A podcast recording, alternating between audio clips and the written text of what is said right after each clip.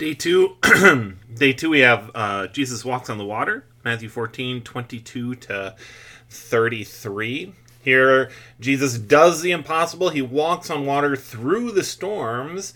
And what is more, he gives us the power to do the same and saves us when we feel like we are drowning. Whether we're drowning or not, doesn't matter. When we feel like we're drowning in the in the storms of this world or in maybe our real storm, uh, we know that Christ is with us and, and to help us and to save us and to give us the, the aid that we need. Long gospel, we often allow the fears and the worries of this world to distract us from the assurances that we have in Christ's promise, like the disciples did when they were trying to get through the storm, like Peter did when he was trying to walk on the water and he got distracted by the fears and the worries of what's around him, took his eyes off Christ. We often do that as well. But the gospel, even when we waver in our faith, Jesus does not waver in the fulfillment of his promises. Jesus fulfills his promises even when we don't trust him the way that we should. His promises aren't conditional upon our faith, but our faith is built on what he does for us, the fulfillment of his promises. Matthew 14, 22 to 33. Immediately Jesus made his disciples get into the boat and go before him to the other side while he sent the multitudes away. And when he had sent the multitudes away, he went up on the mountain by himself to pray. Now, when evening came, he was alone there but the boat was now in the middle of the sea, tossed by the waves, for the wind was contrary. So this happens immediately after the feeding of the 5,000.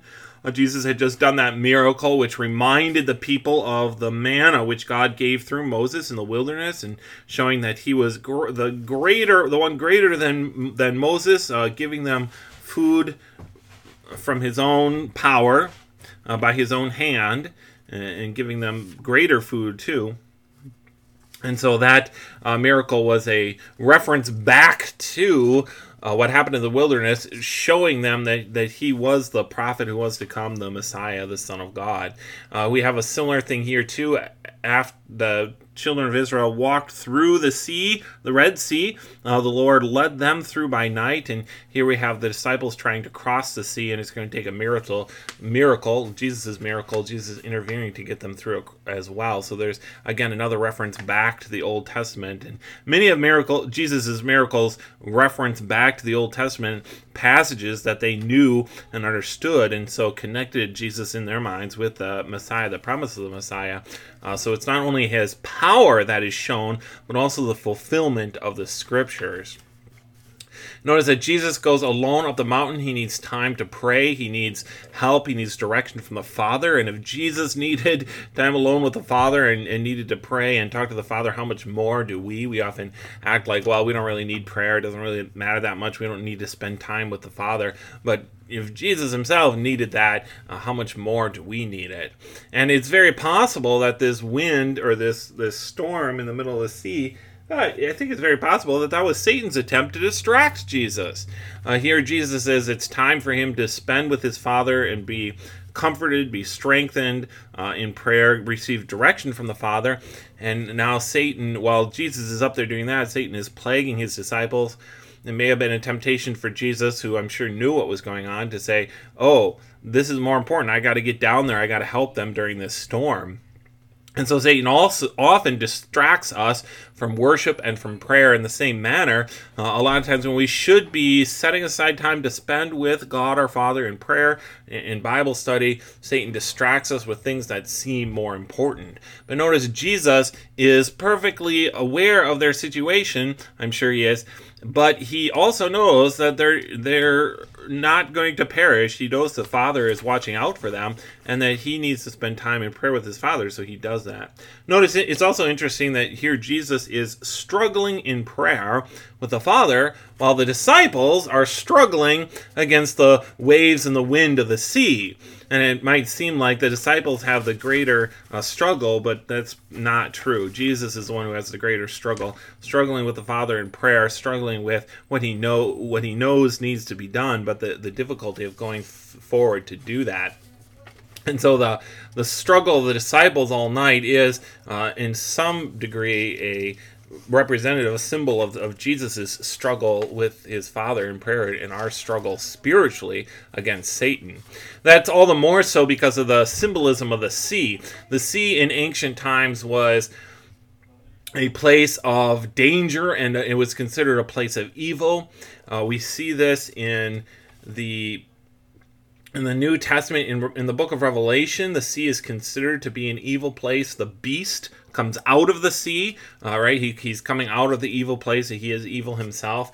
And also in heaven there is no more sea right the the cares and troubles and tribulation of this world the evil of this world is gone that's the the symbolism there of the sea in revelation and so here as well this sea is just a big lake it's not really a sea but it's always called the sea of galilee but uh, the sea, the the lake, the wind, the waves are a symbol of the of our struggle in this life. The disciples are supposed to be crossing the lake, and we're supposed to be crossing through this life into the promised land that is to come. And while we're trying to cross, of course, there are lots of pr- problems and difficulties, and so that's an important symbolism here. Now, in the fourth watch of the night, Jesus went to them walking on the sea. So Jesus finishes his prayer. Uh, he does what he needs to. He hasn't forgotten about the disciples, but now it's time to go and help the disciples. They've been struggling against the storm all night. Uh, the, the night was divided into four watches, so this is the last of the watches of the night, which means uh, anywhere from three to six in the morning. They didn't have nice wristwatches that Matthew could tell us exactly the hour and minute, of course, when Jesus came to them, but it was sometime uh, in the late late night, early morning, three to three to six a.m. They've been struggling all night. Jesus has been has been praying all night, but now he comes to help them. Verses twenty six.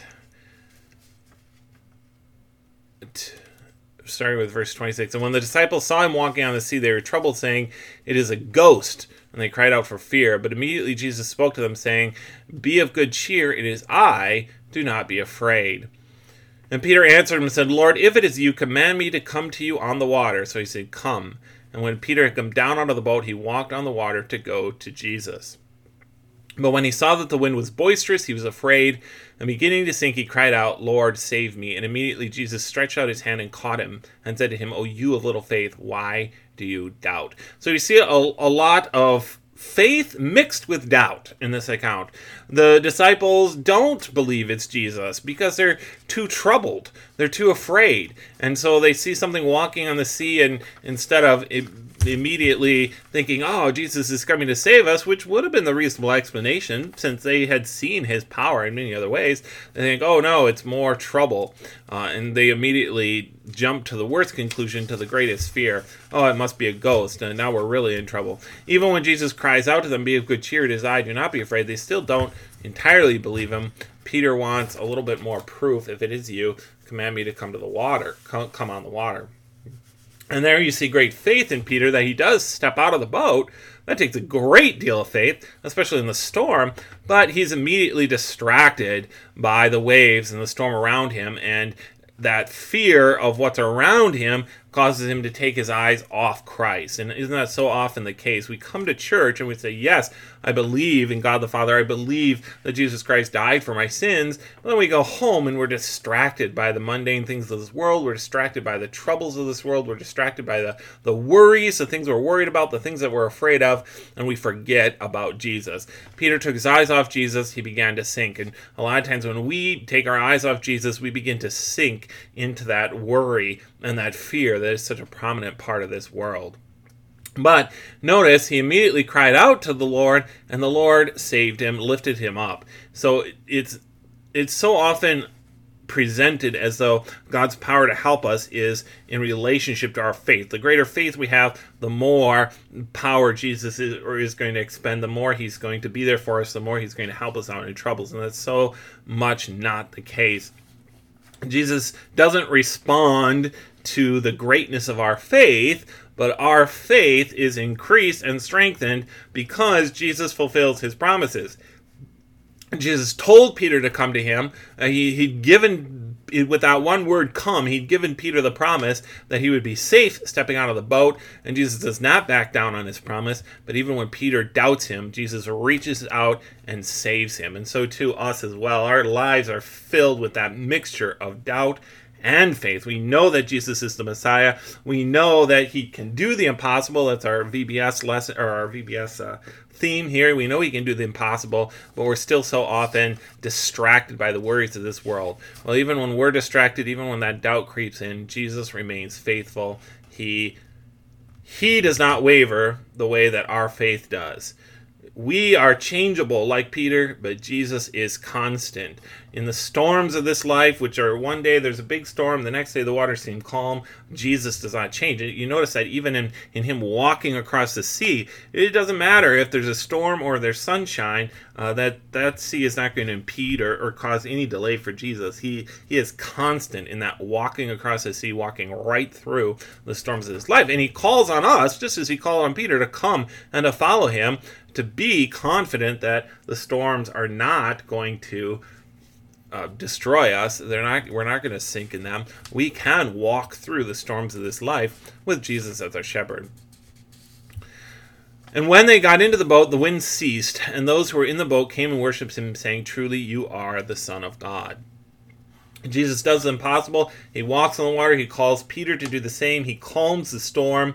And all of this shows us that he is truly God. Uh, both again, both the power and the grace and the mercy. We saw that very vividly in our first lesson for VBS, the changing of the water into wine, God filling the lives of his people with his blessing.